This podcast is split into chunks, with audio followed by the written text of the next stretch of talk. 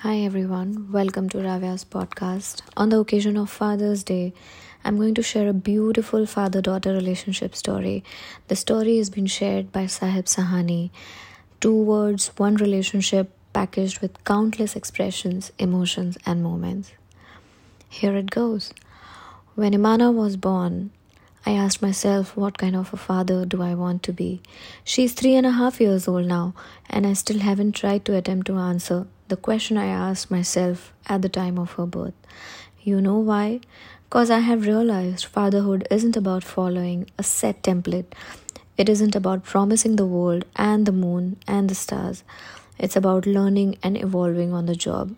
Sure, you will end up looking foolish and stupid sometimes on the occasions, but hey, that's fun too. It's about staying realistic and taking each day as it comes.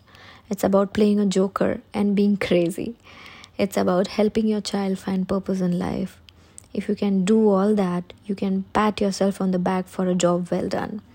So instead of asking yourself what kind of a father you want to be, ask yourself what kind what you want to achieve for your kid on this journey of fatherhood. Here's what we have achieved so far.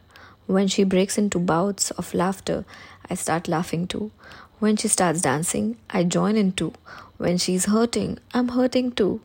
If Baby Shark is a favorite song, heck it damn well play on repeat the whole day long on my music playlist. I have been schooled too.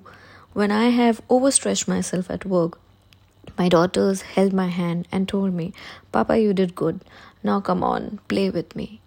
When she thinks I ain't paying enough attention, she demands it by shouting out my full name. There's no ignoring to that command. Yeah, that's love. But above all, we are connected for life. Thank you so much for listening to such a beautiful story.